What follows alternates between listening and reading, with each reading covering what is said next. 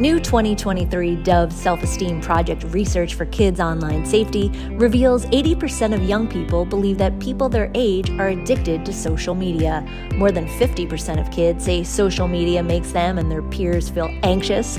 And more than half of youth mental health specialists say exposure to harmful beauty content on social media can lead to physical consequences such as disordered eating or self harm.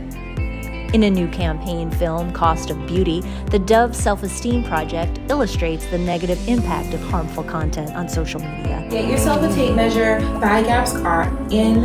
The film utilizes user generated content from young people who've suffered from mental health issues sparked by social media, such as anxiety, depression, and body dysmorphia.